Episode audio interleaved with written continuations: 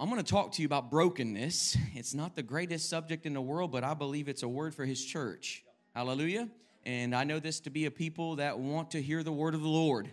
Um, and I could preach about a hundred different things, but I want to preach his word.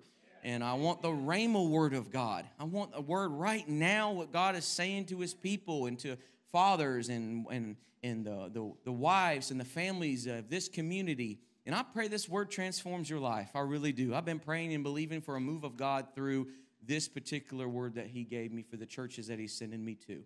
Um, but if you're in Psalm 51, let me give you a little bit of context. I feel like context is so important to understand before we land the plane in Psalm 51.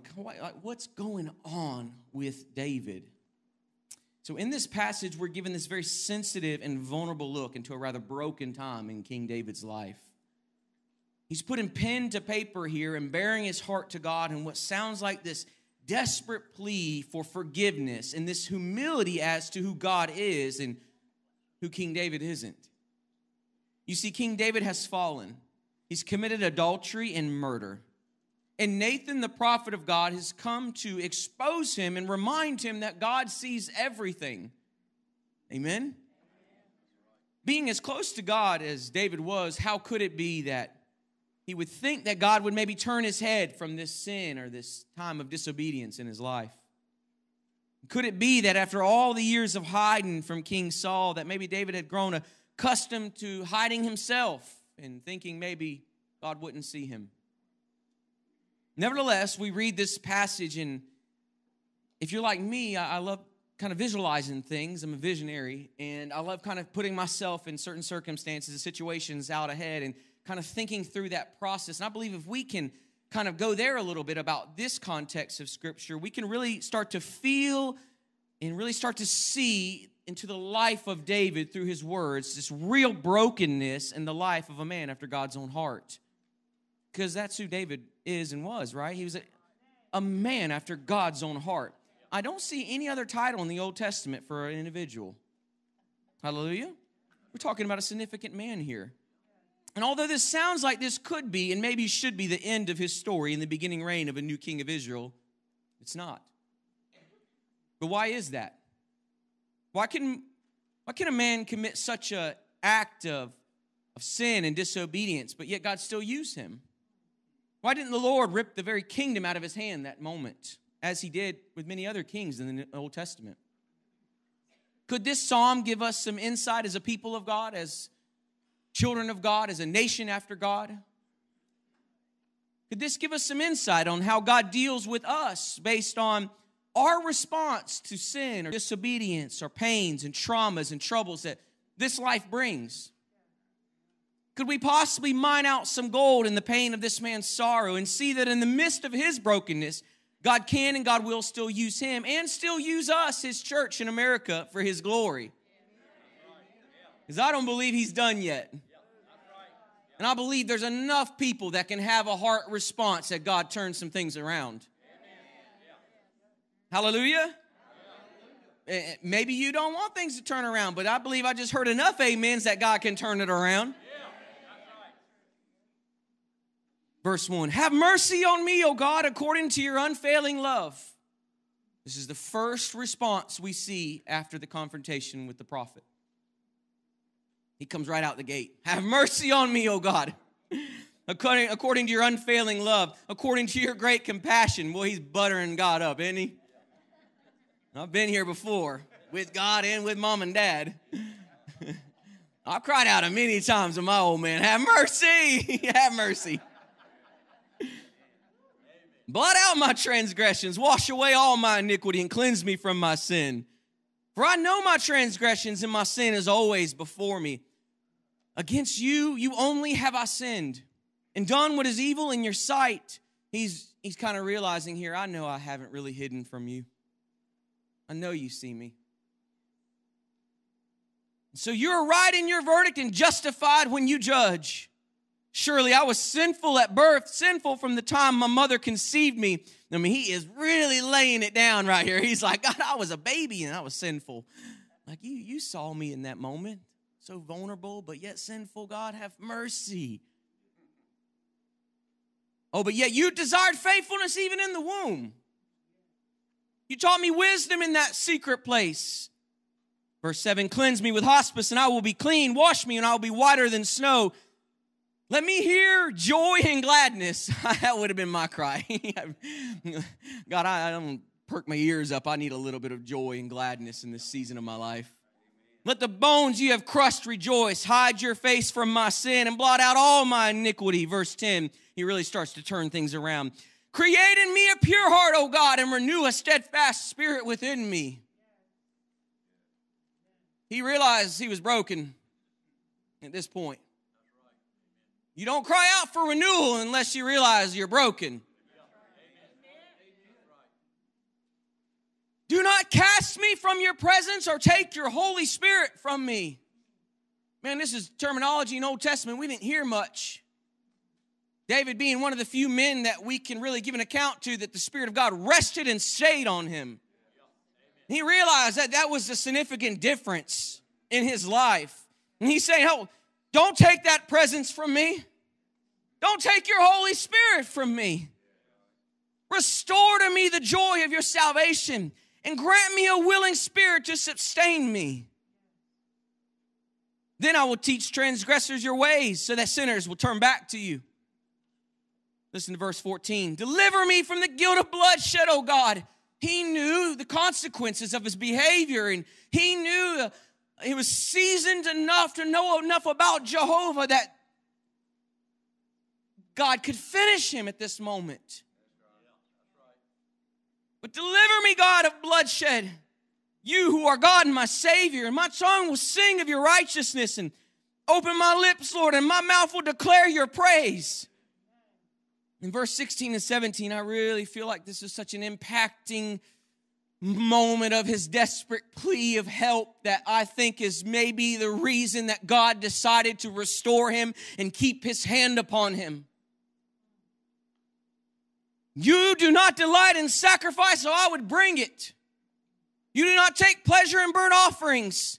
You bet your bottom dollar King David would bring a sacrifice. Wasn't a ram safe around him. He would shed blood at any given thing. He was an extravagant worshiper with extravagant sacrifice. But yet he knew something that a lot of others didn't know at the time that God was after so much more than the sacrifice of an animal. Verse 17, my sacrifice, God. Listen to him.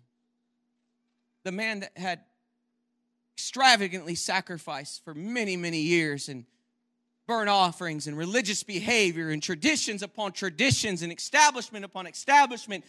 He built so much and done so much, but here he is in the last verse of this cry. He says, Must sacrifice, so God is a broken spirit. I'm broken, God. And I'm broken and I have a contrite heart. It means that my heart is full of sorrow and full of humility, God. And you, God, you will not despise this life and this heart. Father, in the name of Jesus, seal this word in this place. Let it become more alive in our hearts and in our lives. I believe it can transform lives, families, and communities today in Jesus' name. And the church said, Amen. I think it becomes clear here that King David's response gives us this insight as to why God restored David and why God can just restore us and why God can restore a nation. And if you don't amen to me, I will call Hans and I will get all y'all in trouble.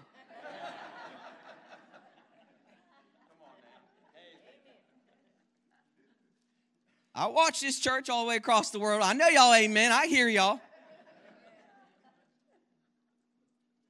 I think it becomes clear here that King David's response gives us this insight as to how and why God restored David and really restored a nation.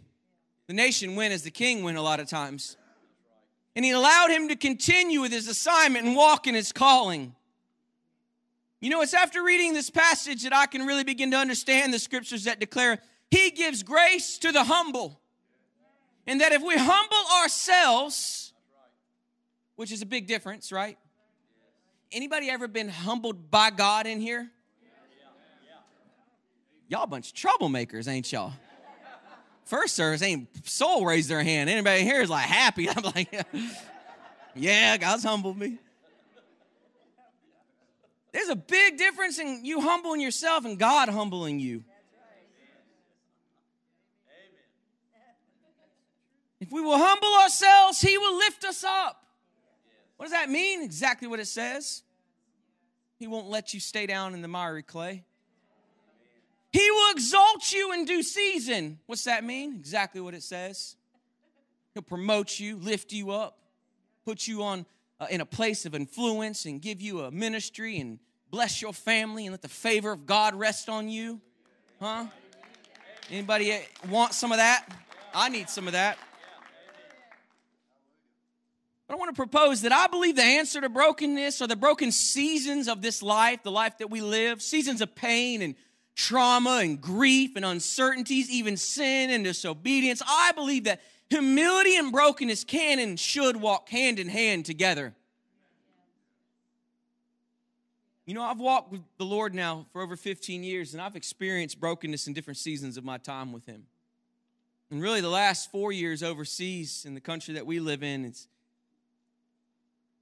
really a post COVID world, have only brought me to a place where I'm beginning to realize how broken we all really are and how we all so desperately need Jesus. And if you haven't figured it out by now, let me be the first to introduce you to a very fragile world that will teeter totter at the very tip of anything that throws it into an imbalance. And if there's one thing that's stable, I'm here to tell you it's still Jesus. It's this church that the world should be looking to and saying, How? Why? I don't understand.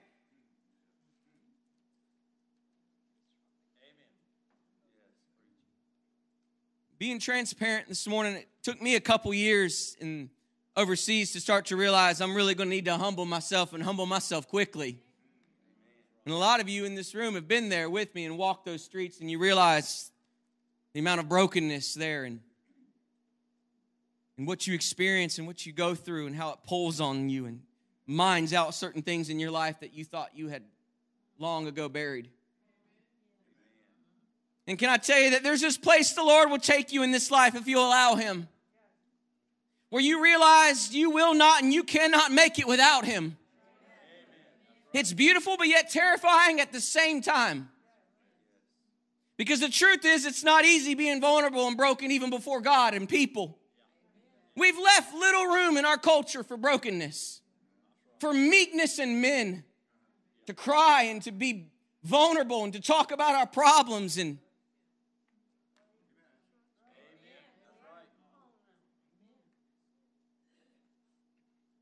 we tend to think that we can still ourselves, as a church, as a nation, hide from God.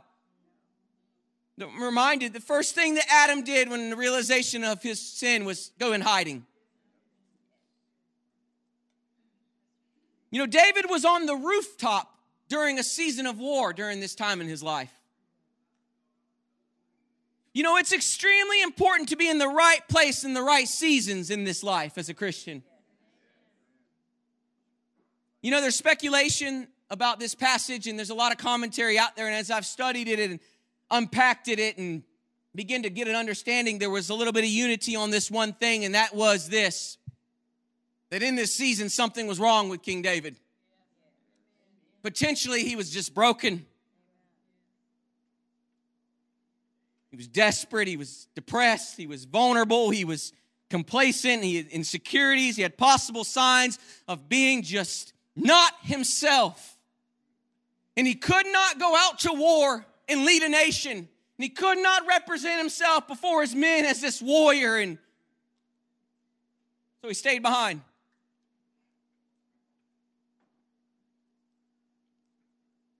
You know, God gave me this scripture as soon as I really put my feet on the dry land and where we now live. And I got my family situated, and He spoke to me one night He said Zechariah 4 6, for it's not by might nor by power, but it's by my spirit, says the Lord. And man, I really wish I had enough sense in that moment to just realize what God was saying to me and what I was fixing to go through, endure.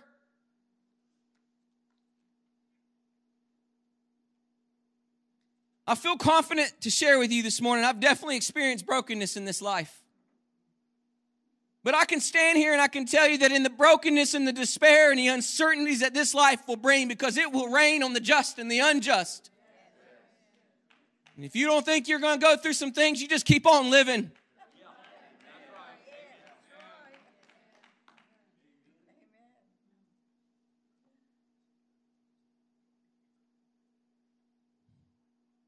But I can stand here and I can tell you that in the brokenness and the despair and the uncertainties of this life, that the times I've chosen to humble myself, to yield to a heart of humility, to put my life and my heart in a posture of prayer and repentance and sackcloth and ashes and get before the God of the universe and say, God, I, I realize who you are and I realize who I'm not.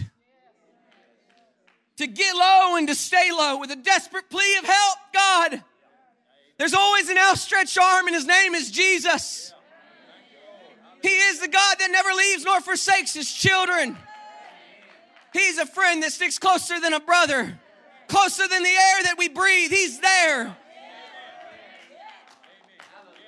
When he said, I'm Emmanuel, I'm God with you, he meant it. He chose to embody himself inside of you, to live in you and through you. For whose will? His will. For what purpose? His. If anything happens in this room this morning, may someone die to yourself. In order that you may begin to really live.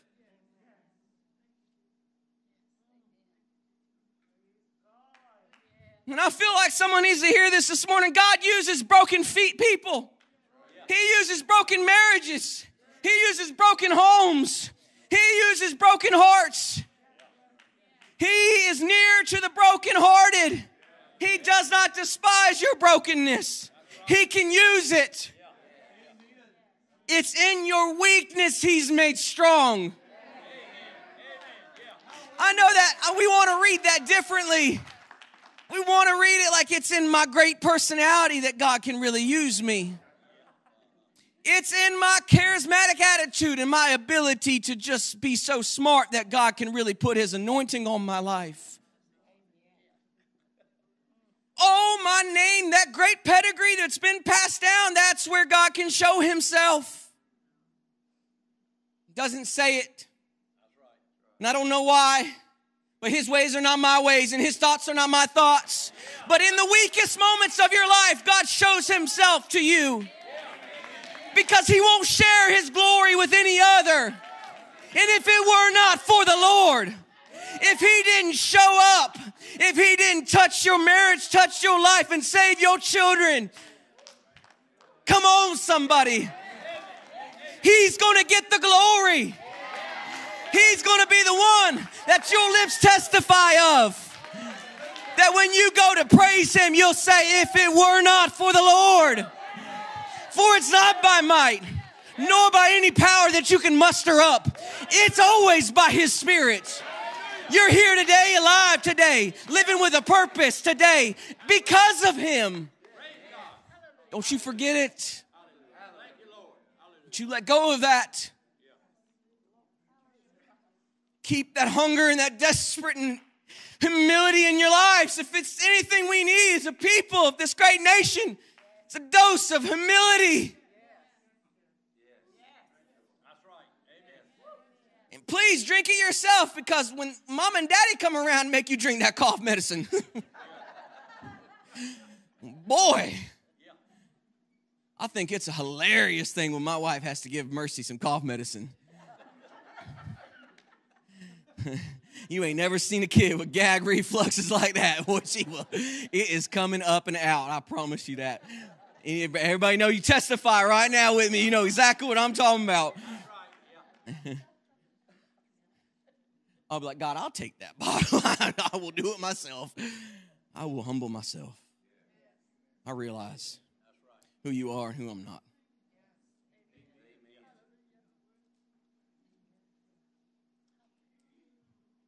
I'm so glad that it's in my weakness He's made strong. I'm so glad that I don't I don't have to do it and chase his strength anymore. The lessons that I've learned and the road that I've had to walk. It ain't been no different than you in, in this room. Life is hard. Nothing easy about it.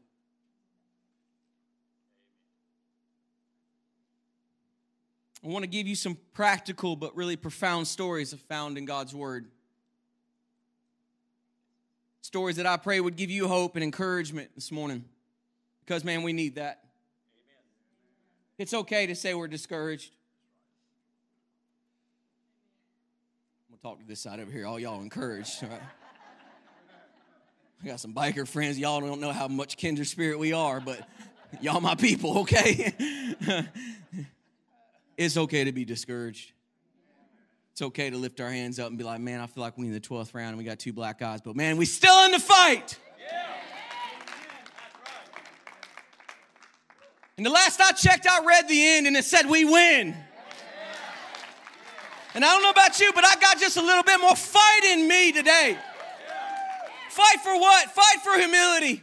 Fight to realize that who I'm not and who God is. Fight to posture myself. And it takes a, a real man to get on his knees and to fall on his face and to cry out before his children and let his wife hear, God, I can't do it. And I refuse to lead without you. And I refuse to go without you, God.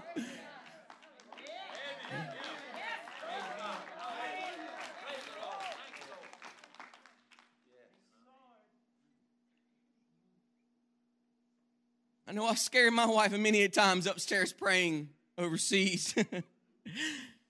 and through those thin walls, she hear me and like, oh no. Come down and be like, everything okay? And I said, now it is. You know.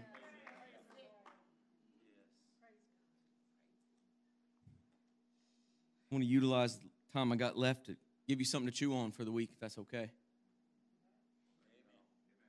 do a little Pastor Hans on you, preach, stomp, get you fired up, and then be like, all right, y'all sit down, we'll teach a little bit.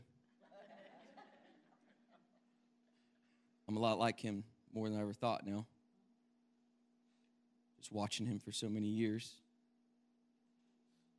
He's as good as it gets. He's a good one. I talk to my people, you know what I mean? I know who y'all are, y'all country jokers.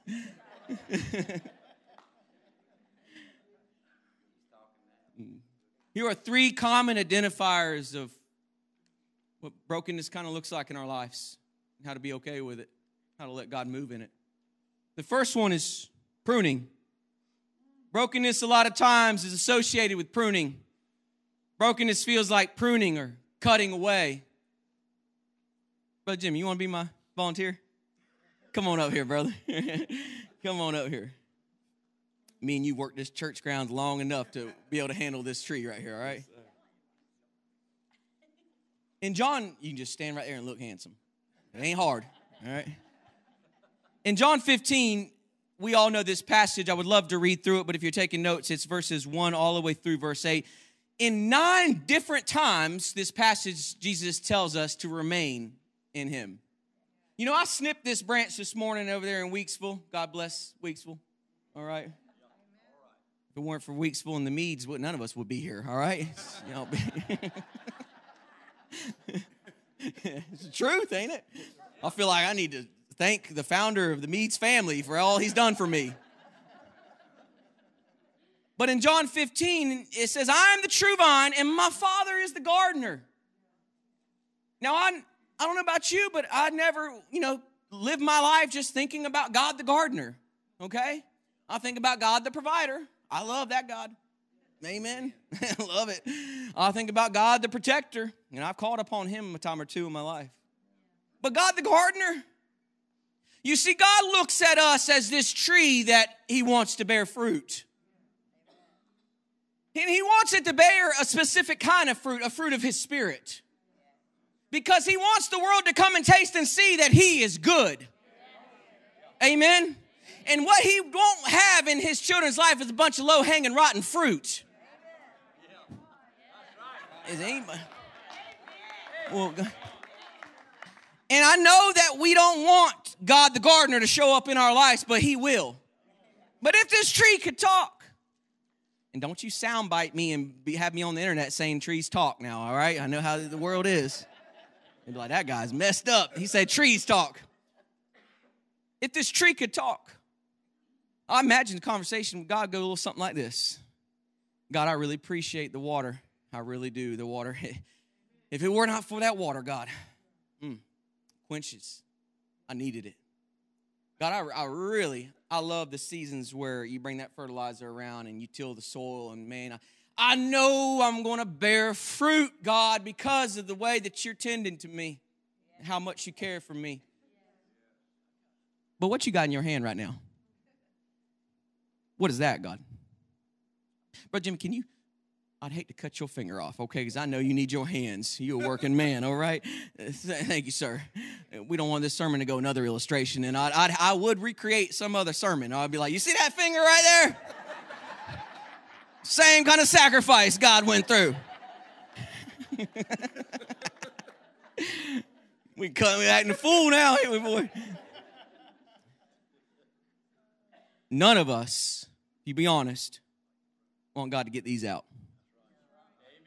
Because God says, you know, I, I love you, but I can't have all that bitterness in your life.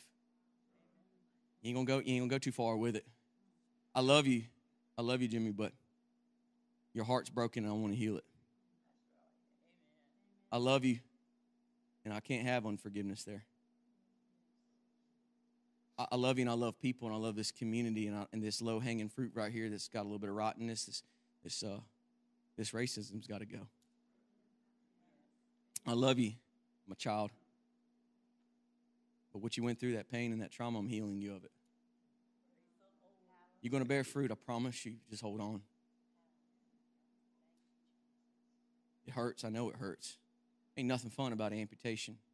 You will remember like the like the pains of someone who gets their legs cut off or their arm cut off and they feel the shadow pains of what once was that's not there anymore, but they got it right here.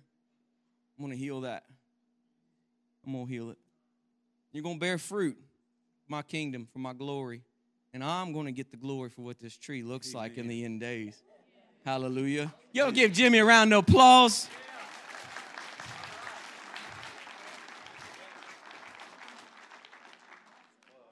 You know how hard that was for him. He don't like attention. All right? You know, remain means don't uproot yourself. To remain is a faith response in our lives. Remaining in a situation in order to grow is the abiding. Now, I'm not the smartest person in the world, but that deserved an amen right there. I, you know how hard I thought about that comment? I'm going to say it again because some of y'all slow, I can tell. To remain is a faith response. We looking for some big thing God do. God's just saying, remain in the situation where I planted you. You got to quit transplanting yourself from every church, every job, every marriage that something goes wrong. Listen, I'm telling you what, you transplant yourself, you better realize that transplants don't hardly ever live. It's hard to get that thing to grow and bear fruit. God will transplant you when He's ready. He'll uproot you when He's ready. And I promise you, you will you will bear fruit one day where you're at and you allow yourself to grow roots. I can't tell you how many times I'd wanted to pack my bags from this church and leave, uproot myself because someone said something to me. Someone looked at me a certain way. Someone said something to my wife. I can't tell you how many times I've wanted in the midnight hour to pack my bags overseas and say, God, I can't do it anymore and I won't do it anymore, God. And God said, I'm calling you to remain. I'm asking you to, to dig roots and dig them deep. Don't transplant yourself, Chase. Don't you give up. If you faint not, you'll reap in due season.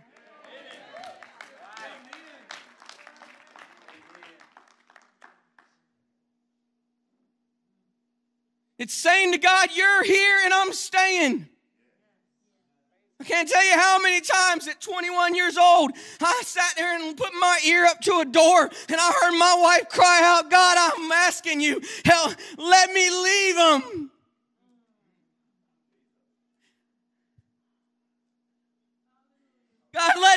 Him, I'm done.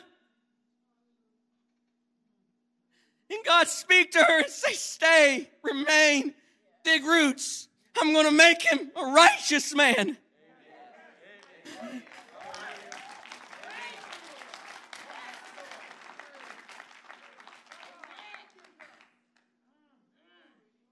And say, I'm staying. Yes, it hurts. Yes, I don't want to be here. Yes, I'm broken, but I can finally see I don't have the fruit needed for the seasons to come. And I, in humility, am remaining here and choosing to abide.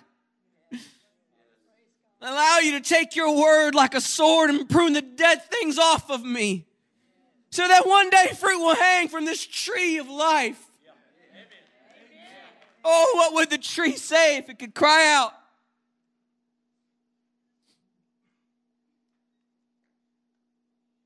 The second thing is molding. I'm sorry, I got a little emotional right there. I, and I, I had something in my eye, like something fell off that tree, hit me right in the eye. Like allergic reaction or something. At least it wasn't the first service. I had one piece of fruit hanging from the tree and it fell as soon as I went to say something. I was like, my goodness, is my fruit fell. Anybody got a tree in your back pocket with a pear growing on it? This one didn't have any fruit. I must be back here in the green room. I don't know. Anybody ever bought this stuff right here? Anybody ever bought too much of it? Anybody ever bought it and thought it should last longer? Come on, somebody. Brokenness feels like reshaping and smoothing out the cracks and the breaches of our lives. Brokenness is associated with needing to be repurposed, and we're given the wonderful description in Jeremiah 18 is that God's a potter and we're the clay. God's the gardener and God's the potter. And he tells Jeremiah, he said, Come down to the potter's house, and you are the clay, put yourself on the potter's wheel. And the beautiful thing about clay, if it will stay in the hand, it will become moldable and usable for a purpose that it's designed by the Creator. If I can just keep pressing it, if the clay could cry out, what would it say? It'd say, Man, ease up on the pressing, brother. Jesus cried the same cry, pressed like an olive in the Garden of Gethsemane. God, is there any other plan? Do you got anything else in mind for the clay? Because, man, you are pressing me right now. Pressed him so hard, blood came out of his pores like an olive. And as long as the clay stays in the hand, it can be used. The moment you let it out of your hand and it gets into certain circumstances and situation, it does what? It's hard. Now, I'm here today to tell you, and I know who you are, but I just don't know who you are. But I know God shared with me there's going to be people in front of me. You have a hardened heart. One of the most difficult things as a minister that I've dealt with over almost 15 years is coming before someone knowing the change that they need and the words that would bring life to them, but their heart is hardened. And life has seemed to find its way into you that you just have just gotten bitter and aggressive and angry and unforgiving, and you've allowed You've allowed yourself to stay away from the potter's wheel for too long. The potter has an image in mind. He has a design for your life, whether you think he does or not. And if you will so allow him, he'll put you on the potter's wheel and with water and a gentle hand. You think I'm rough and you think I'm out of shape and you think I got cracks and breaches that cannot be repaired, but I'm here to tell you He'll repurpose you. Well, I've been through some things, Chase. He, you know, he knows and he sees. And don't think he can't repair. I know I got some hoarders in here. I can see it right now. Some of y'all North Carolinians, Elizabeth City folks. I ain't gonna ask the husbands raise a hand. Wives, is your husband hoard stuff? He'd just be piling stuff up in the backyard, the garage. He won't let it go. Every time you talk to him or her, they'll be like, I'm going to repurpose that. I see a purpose in it. And see, that's how God looks at me and you, Jimmy. Amen. Yeah, something was stolen in the garden that day, and it was his image off the life of Adam. But he said, I'm gonna send my son, and he's gonna pour out his blood, and I'm gonna repurpose them. I'm gonna put them back on the potter's wheel. I got an image in mind. Some of us need to get a hold of that today. That you, even though in your brokenness, there is one who sees a purpose. And in your pain, there is purpose. And in the trials and tribulations and the heartache and the sin and the disobedience of your life and your story, the potter is fully capable and able, if you so choose, put you on the wheel, begin to work you and mold you and change you. Because he never intended for your pot to leak the oil. He never intended for you to live with a crack or a breach all your days. He intended for your cup to overflow. You know, I like those pots that got the three holes on the bottom so the water runs through, but God ain't ever created you that way. He don't want the oil to leak out. He wants it to overflow.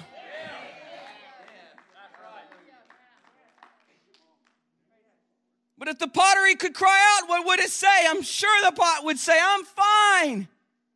The plant's alive, the soil's producing, leave me be. I don't have any cracks or blemishes that I can see. Go check on Brother Ike, he's got some glaring issues.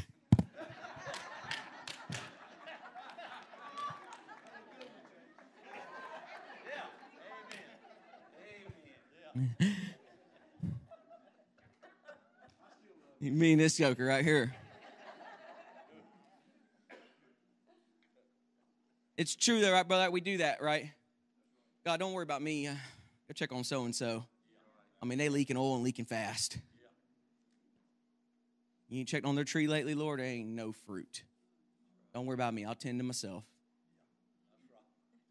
Because the truth is, we as a culture and as Americans, we tend to look around at all the broken things around us and refuse to look what's broken inside of us. As men, we typically live our lives with seeing everything that needs to be fixed, but we never sit down and get on our knees and say, God, she ain't pumping right, Lord. And he ain't ticking right, God. And I need help.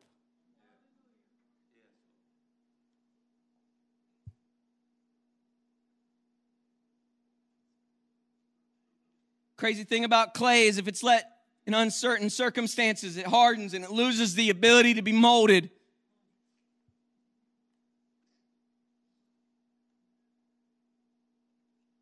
I don't want to hurt anymore. I don't want to trust anymore.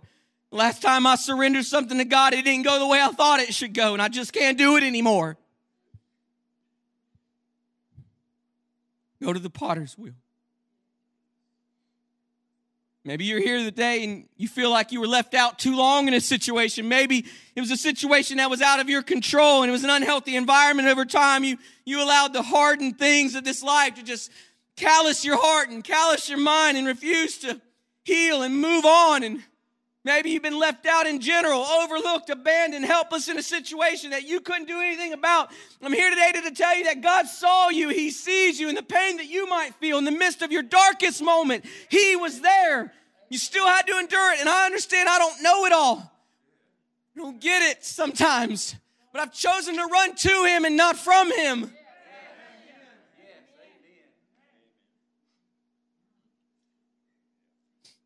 The last thing is breaking. Brokenness seems to feel like everything's falling apart.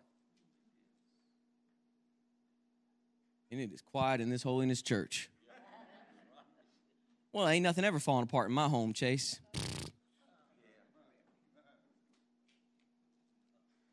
I know we don't want to talk that way and we don't want to be transparent that way, but half the time we're all falling apart.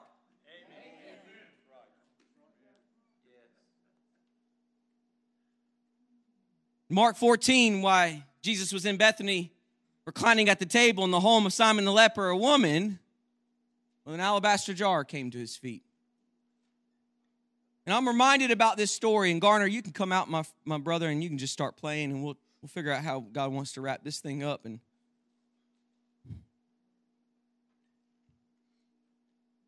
I'm reminded it always starts with Jesus coming into the living room of our heart. It always does. I wish there was some other way I could tell you, but there's not. It's always about this invitation to come and sit and dwell. Let your presence do something in my midst. He never asked her for anything. She just sensed it was time. He never told her, This is what I require of you. She just knew your presence is demanding something. And Jesus does that in different seasons of our life where he shows up uninvited and unannounced and comes in and sits back at the table in the living room of our hearts. And we feel and we sense to bring everything we have to him. The most precious thing that we could absolutely have in our life in that moment. We bring to the feet of Jesus and we break it. And Jesus says, because she did what she did, her story will always be told. In the breaking, your story goes forth. Well, God can't use that part of my story. You bet your bottom dollar He can. He'll do it.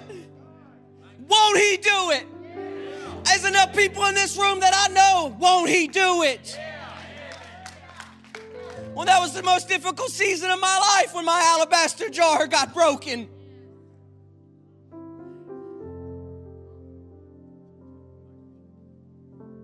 I don't know about you, but this life's so feeble. But if God looked at me and said, That act of faith, I'll tell it for eternity, I'll be like, Sign me up.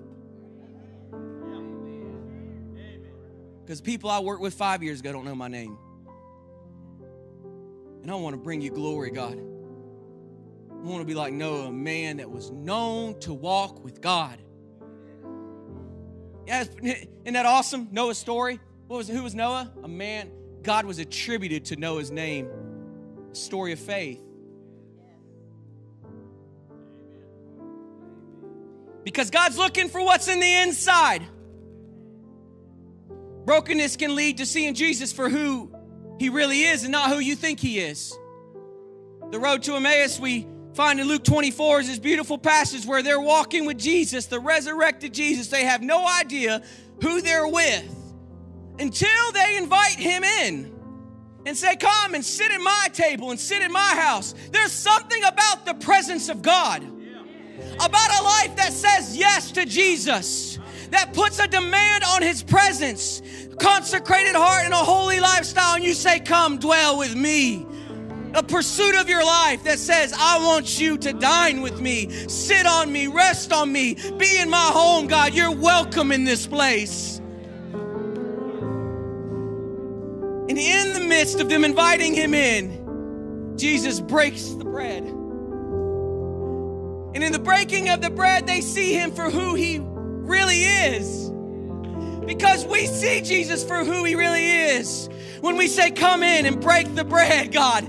Come in and dwell with me and fellowship with me. And in those moments, those precious moments of our life, we get a glimpse at the Son of God. And it changes everything. Did our hearts not burn within us when He broke the bread?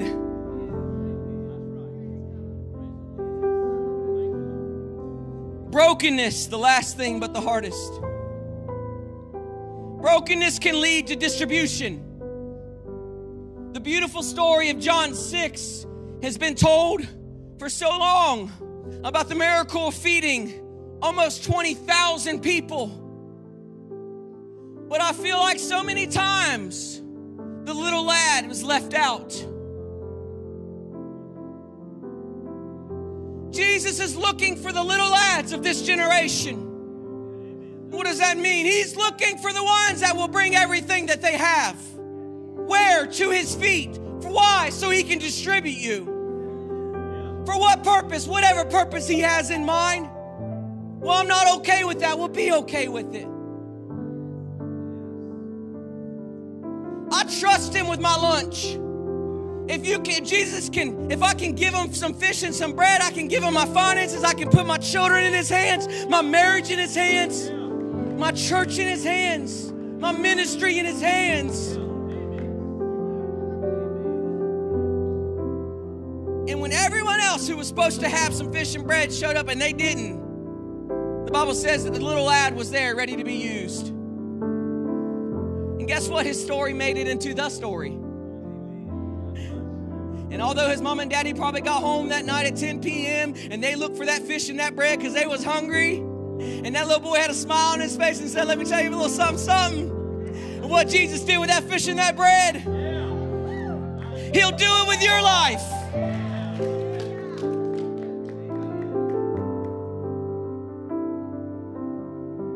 Because ultimately, you were nothing but bread in his hands. You were bread in the hands of the Lord. For what purpose? So he can distribute you. Why?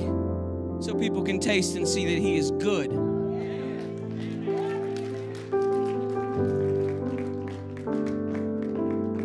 So that the world can taste and see that he is good.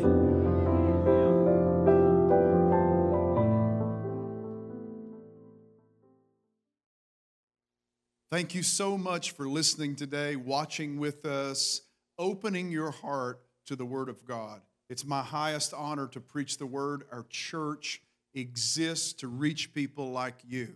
That's why we exist, to be able to communicate the gospel to the entire world. God has given us such an amazing outreach here to be able to do it this way through the internet and stuff. It's just, it's just absolutely amazing. So I pray that God has touched you today that God has ministered to you. And I want to pray for you right now. If you need to accept the Lord into your heart, give your life to Jesus, or if you need healing in your body or healing in your mind, I want to pray for you right now. Could you join with me? Come on, just make this declaration Jesus, I believe you are my Lord and my Savior. I repent of all sin and I commit my life to you right now in Jesus' name.